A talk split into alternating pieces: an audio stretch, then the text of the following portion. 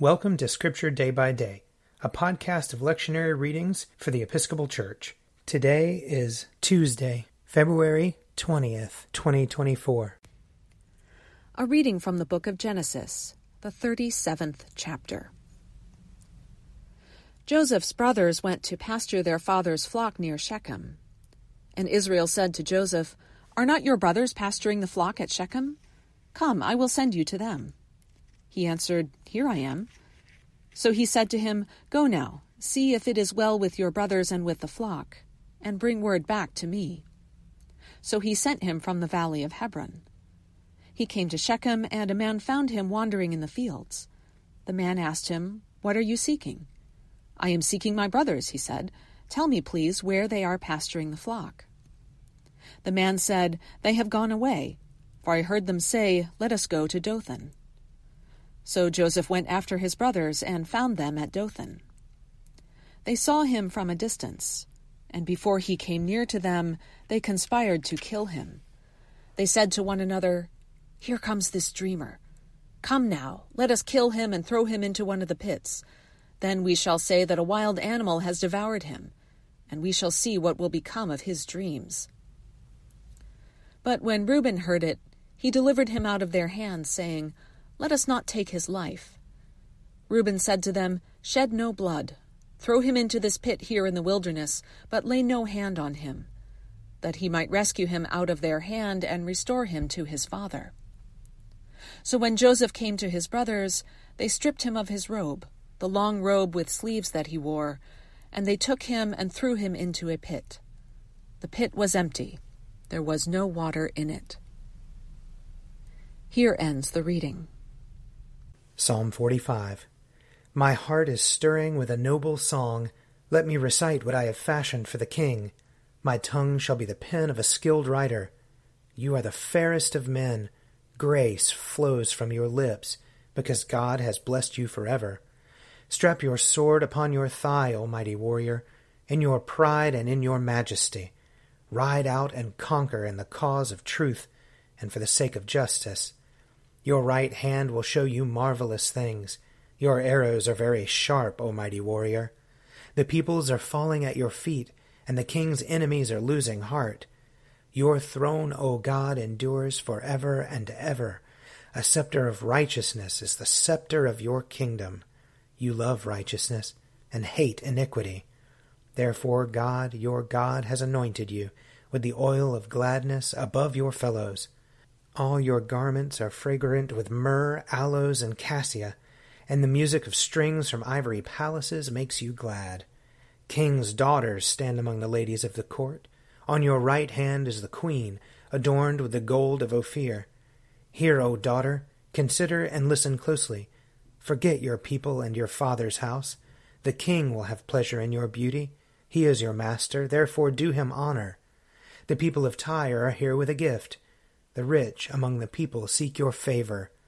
All glorious is the princess as she enters. Her gown is cloth of gold. In embroidered apparel she is brought to the king. After her the bridesmaids follow in procession. With joy and gladness they are brought, and enter into the palace of the king. In place of fathers, O king, you shall have sons. You shall make them princes over all the earth. I will make your name to be remembered from one generation to another. Therefore, nations will praise you for ever and ever. A reading from the first letter of Paul to the Corinthians. Where is the one who is wise? Where is the scribe? Where is the debater of this age? Has not God made foolish the wisdom of the world?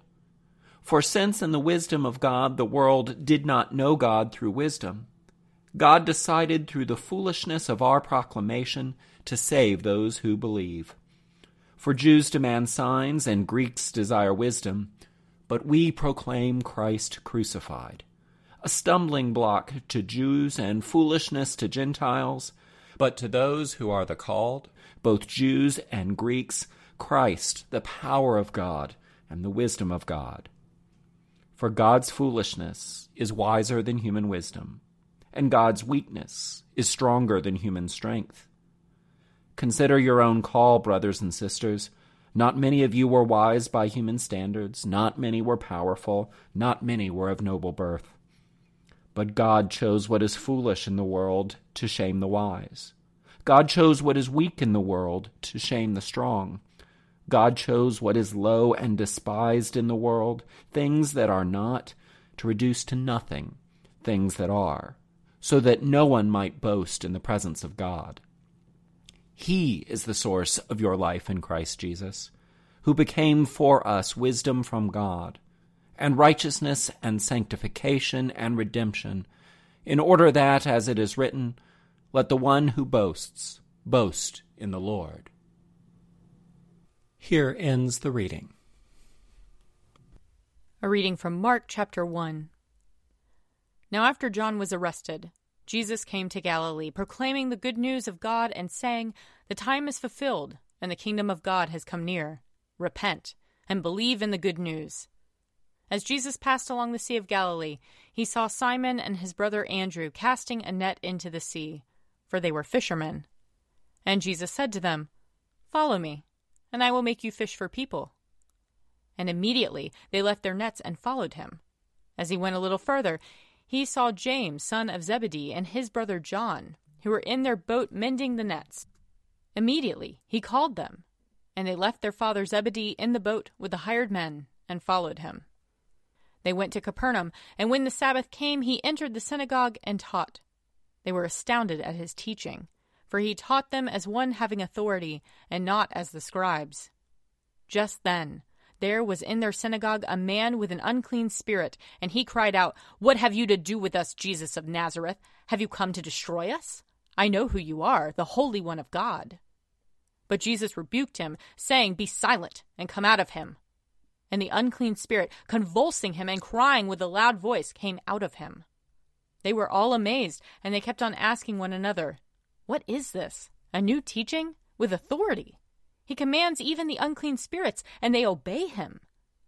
At once, his fame began to spread throughout the surrounding region of Galilee. Here ends the reading.